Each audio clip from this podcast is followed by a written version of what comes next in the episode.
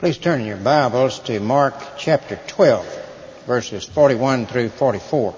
There's a member of our congregation who writes down thoughts that come to him during his quiet time, and he often sends me those. He sent me one recently. It Went like this. I flushed a $5 bill down the old John today. Yep, just threw it in there and flushed it. Well, not just like that. Actually, after I took it out of my wallet, I looked at it for a moment. Five bucks. What would that pay for? Gas for the car, insulin for Ashley, part of a new shirt, dinner, several dinners for a hungry child in South America or Birmingham, a book for an inner city school library, a talking book for a sightless person, a small portion of a teacher's or a policeman's salary, a couple of ice cream cones at Baskin Robbins or some chocolate. After the early service, uh, one of the members mentioned uh, 50 pounds of food. If we give it to our fund out here, the uh, fund that we have the little box together, he says, uh, Hey, it was just five bucks. Is there really all that much I could do with it in this day and age? Frittered away, perhaps. I mean, how much good can five dollars really do? Not all that much, it seems. So I dropped it into the bowl and watched it float there. I had just thrown five dollars into the toilet. I wasn't sure I was believing what I was doing. There was still time I could retrieve it, wash it up a bit, put it back in my wallet. Then I could buy something with it chocolate, uh, ice cream, uh, yet another shirt. But no, I had to go through with this. I had to carry out my plan. I reached for the lever and flushed it. Round and round it swirled, and then the rushing water pulled it out of sight. Five dollars gone. Just like that. Nothing of benefit would ever come from that five dollar bill. I don't know if you've ever flushed a five dollar bill. That was my first. And yet I wonder how many $5 bills I've spent with the same result. I've spent with the same result. I wonder too why it was so much harder to flush it than to spend it on something worthless. Hmm. You know, so much good can be done with five dollars or fifty dollars or five hundred dollars or five thousand dollars. We got a newsletter uh, from Jon Buell, who's from our congregation and set up the Foundation for Thought and Ethics and published books uh, dealing very professionally with the issue of creation and similar issues. Uh, the book, The Origin of Life by Charles Thaxton was translated into Romanian. He tells about this, Romanian, just before the revolution in Romania when Ceausescu was removed. And uh, it was in a bookstore or two there somehow, and some professors got a hold of it at the university there at Timisoara where the revolution began.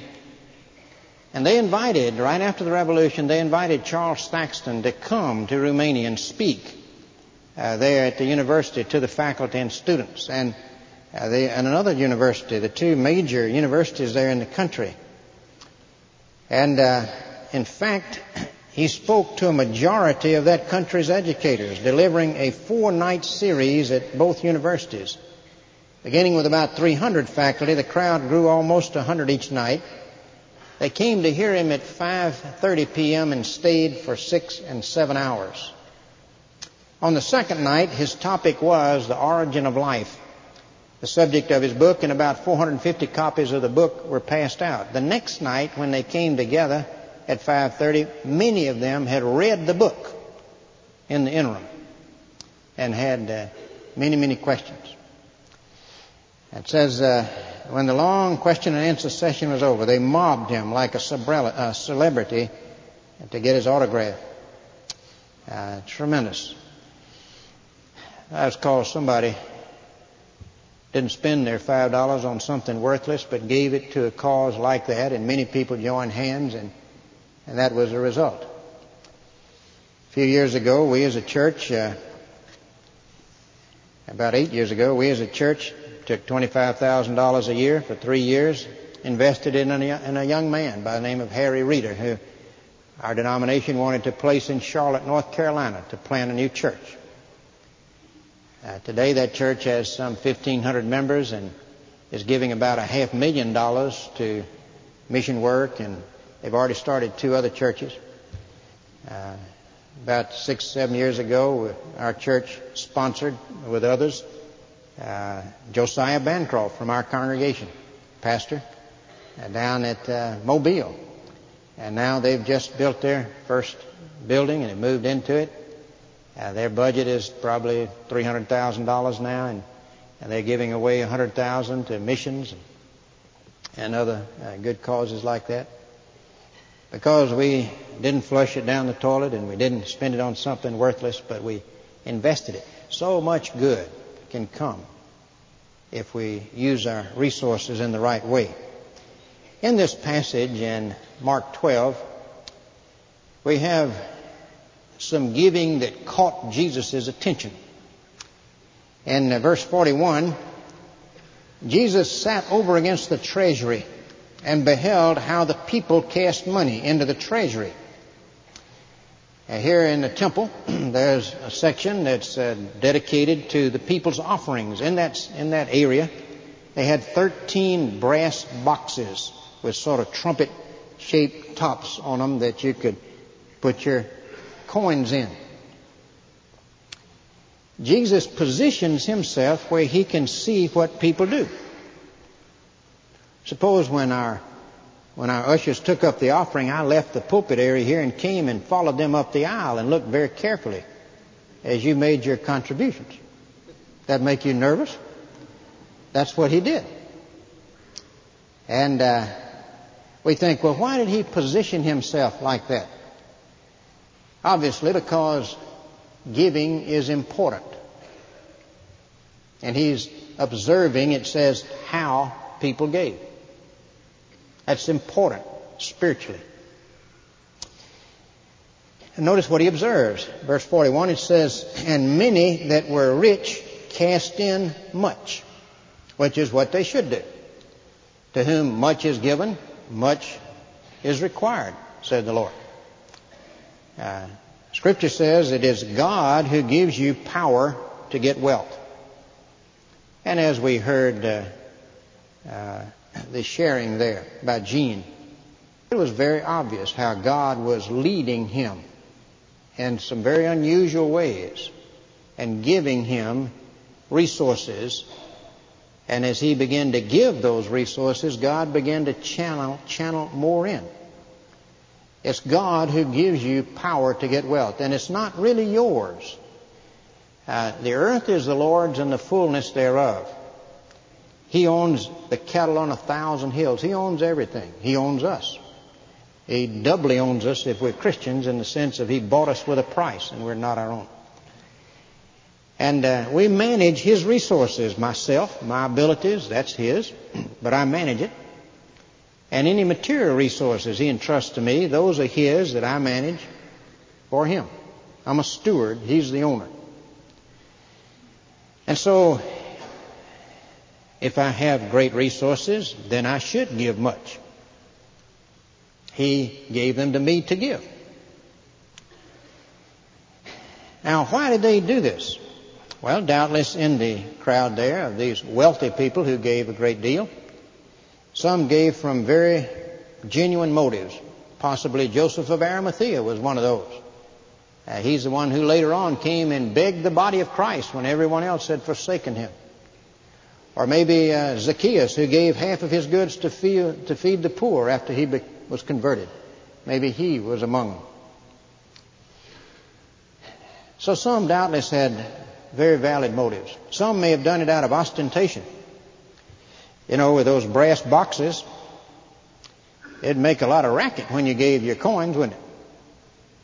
And uh, I can imagine when a notable person approached the one of those boxes that a hush would come over the people around and they would all watch and they would all listen. And then when there was the clatter of coins on the brass where there'd probably be an audible murmur. Some doubtless gave it to call attention to themselves.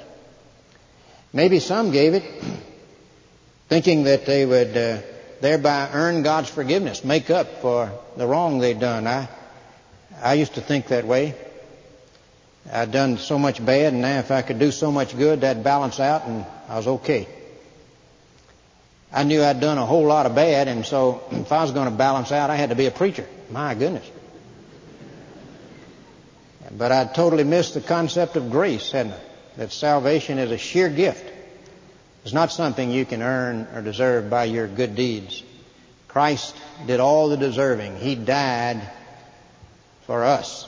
He purchased salvation in full and it's offered to us as a free gift through repentance and faith, through surrender to Him and trust in Him to forgive me as a gift. Uh, we see the position of Christ. And notice this, this giving that caught his attention, the action of a widow woman. In verse 42, there came a certain poor widow, and she threw in two mites, which make a farthing. Two mites, the, the Greek word is lepton, L-E-P-T-O-N, and it, you look it up in a Bible dictionary, it says it's worth about one eighth of a cent. So what she cast in was about one penny. And Jesus knew that that was all she had in the world. Doubtless, uh, you know, widows had it hard then, and doubtless uh, she uh, was dressed very shabbily, but he knew. And he got excited, and he called his disciples over and called their attention to this. Now, why did she do this? Why did she give all of her living? Well, doubtless out of love. She wasn't trying to call attention to herself, and she wasn't thinking in terms of earning God's forgiveness. She did it out of gratitude and love to God. And love for a fellow man. Maybe, maybe this can help somebody else. Uh, you know what? She was grateful.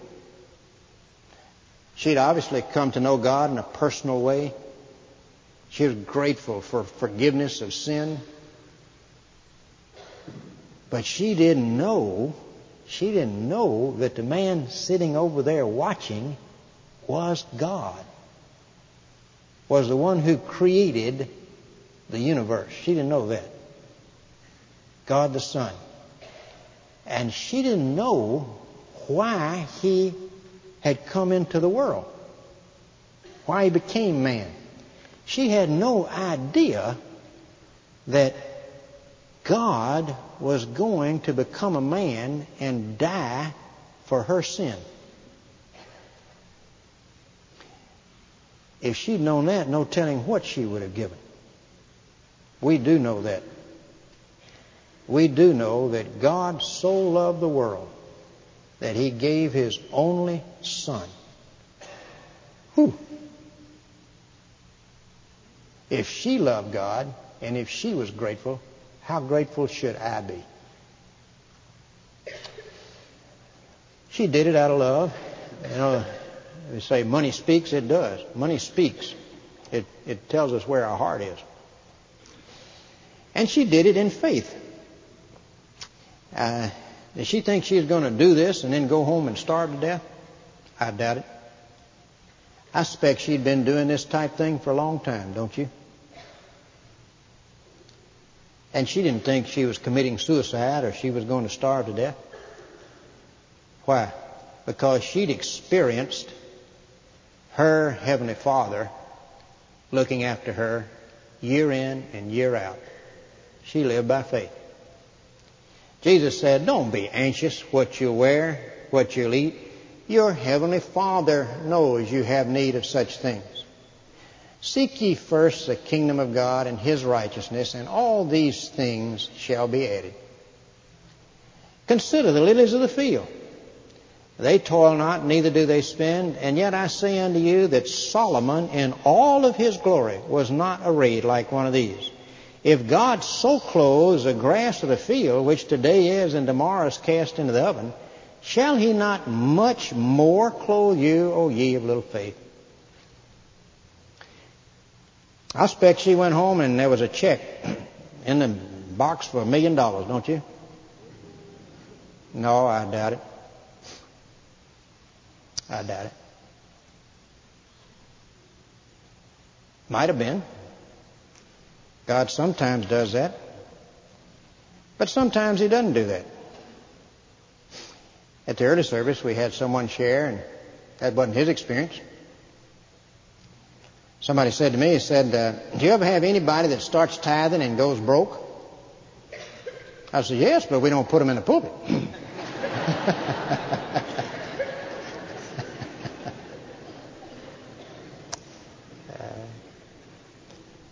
I suspect that uh, God kept her fairly close to that level of lifestyle. And I don't know that. We'll meet her in heaven. We can find out. Because God wants some people like that around, living by faith, challenging the rest of us, and joyous and grateful. He wants them around uh, for the rest of us to learn some lessons. You read, about another widow woman uh, in First Kings, the widow of Zarephath, whom uh, the Lord tells us, uh, well, the, whom Elijah tells us that the Lord told him, the Lord had commanded this widow woman to provide for him. There was a drought. Elijah had prayed and it hadn't rained for three years. And Ahab was trying to kill Elijah, and Elijah had to hide out. And he was by a brook, but the brook dried up, and God says, I've commanded a widow woman uh, to feed you. You go there. It doesn't mean that the Lord had necessarily told her, I'm going to send Elijah to you. But just that God says, You go there, and I'm going to work it out. And she will come do this. She will provide. So Elijah goes to Zarephath, and as he does, he sees this widow woman collecting sticks. And he says, Would you bring me uh, some water? And she starts off to get him some water. And she said, He says, uh, uh, called after and said, Bring me, I pray thee, a morsel of bread in thine hand. And she said, As the Lord thy God liveth, I have not a cake, but a handful of meal in a barrel, and a little oil in a cruse. And behold, I'm gathering two sticks that I may go in and dress it for me and my son that we may eat it and die. That's all we've got. Just enough for my boy and me. And just enough to sustain us for one last meal and then that's it. And uh, Elijah said unto her, Fear not, go and do as thou hast said, but make me a little cake first and bring it unto me. Afterward, make for thee and thy son. Hmm. For thus saith the Lord God of Israel The barrel of meal shall not waste, neither shall the cruse of oil fail, until the day that the Lord sendeth rain upon the earth. There's the challenge, there's the promise. Now all of a sudden it's a matter of faith. God said this. Will you act on it? Will you believe it? she can protect herself and not do as he had suggested and give to support the man of God and God's work. Or she can trust God, provide for him, and see what God does for her. It says she went and did according to the saying of Elijah. And she and he and her house did eat many days. And the barrel of meal wasted not, neither did the cruse of oil fail, according to the word of the Lord, which he spake by Elijah. Well, uh, we trust Christ for our salvation. Can't we trust Him for our daily sustenance? You have the position of Jesus, the action of the woman, and then the evaluation by Jesus as He evaluates her act in uh, verse 43. He called unto him his disciples and saith unto them, Verily I say unto you, that this poor widow, widow hath cast in more than all they which have cast into the treasury. For all they did cast in of their abundance, but she of her want did cast in all that she had, even all her living. She gave more than them all. Why? Because hers involved sacrifice. Theirs was from the overflow. The amount is evaluated in terms of what it costs us. Someone's written a poem about this. Unnoted, he sat by the temple gate while the rich and the poor passed by, and he read their hearts as they dropped their gifts. Neath the gaze of his searching eye, each gift he weighed in a subtle scale as it dropped in the temple store, and the pain it cost, and the sacrifice, and the burden of love it bore. But the piercing eye of the watching Christ looked not at the proffered gold, not what did he give was his searching test, but how much did he withhold? By that standard stern, the rich man's tithe was shamed by the widow's mite, for she gave her all while he kept his wealth as he passed from the master's sight. Well, the lesson for us, number one, giving is important. It's not a sideline in the Christian life. I believe I've seen more growth take people take place in people's lives after they became a Christian through wrestling with giving than any other area of their Christian life. It's not a sideline. It's a major part of our growth spiritually, of our dealings with God and His dealings with us. Matthew Henry said, This is recorded to teach us that charity to the poor is a main matter in Christianity and to teach us that Jesus Christ has His eye upon us, to observe what we contribute to works of piety and charity, and whether we give with a willing mind or with reluctance.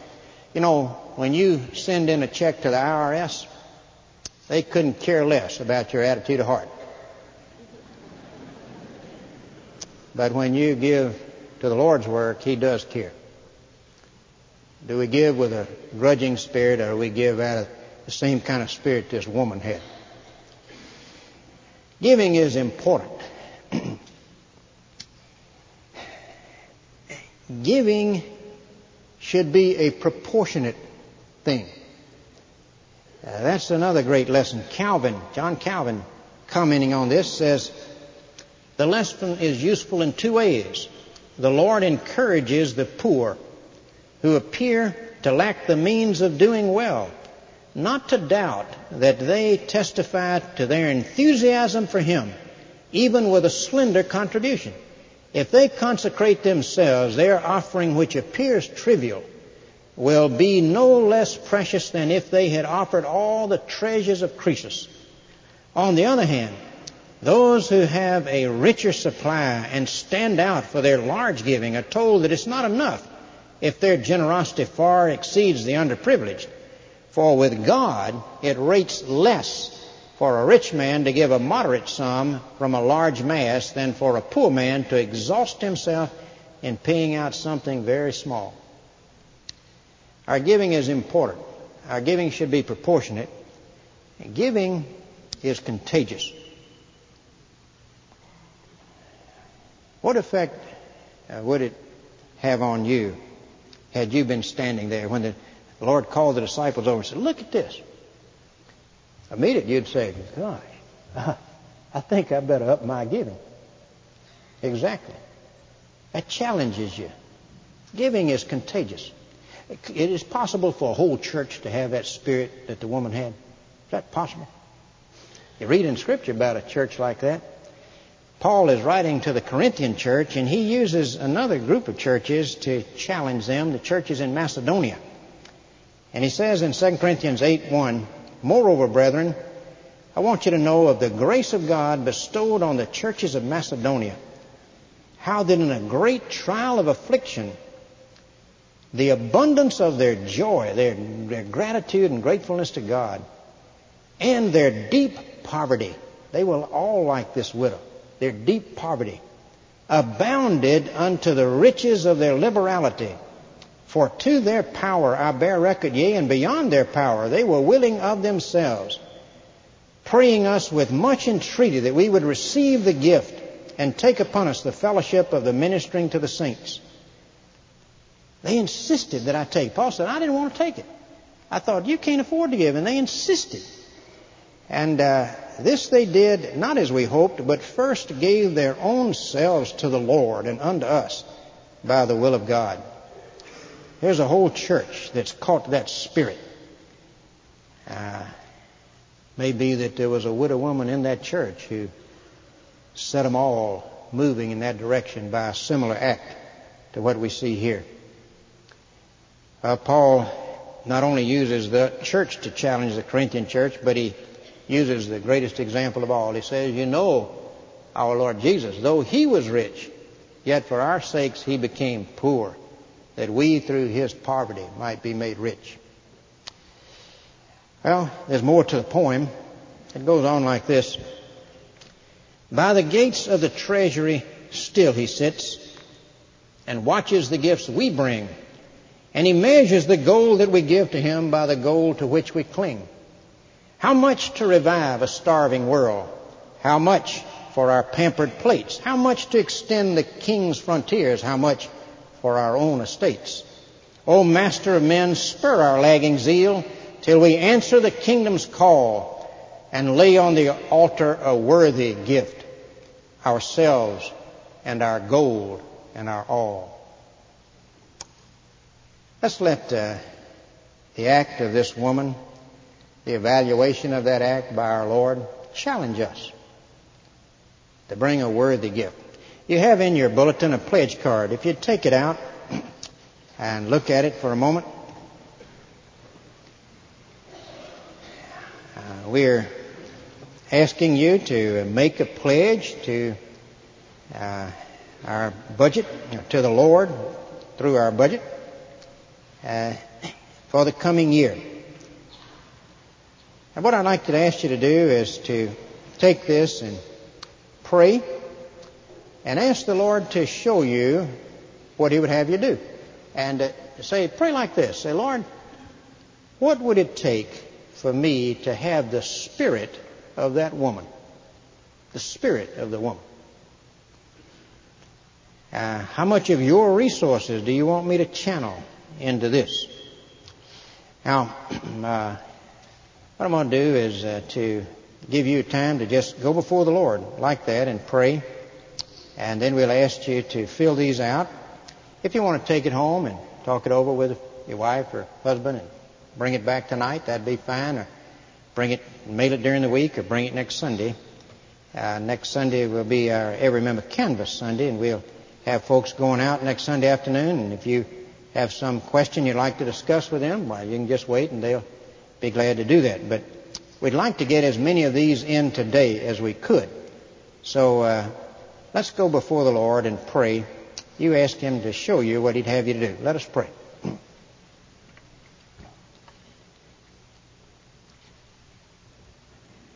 Father, we want to wait before you. We thank you for this story in Scripture and the challenge. We pray that it would be contagious in our lives and in our congregation. Father, uh, direct us now that we might have the spirit of this woman as we wait before you.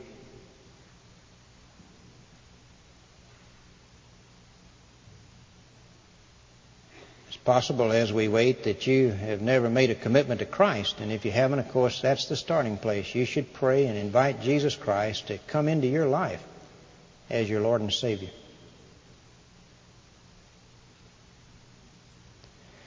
Father, thank you for your Spirit who guides and directs, and we ask that you'd bless now in Jesus' name. Amen.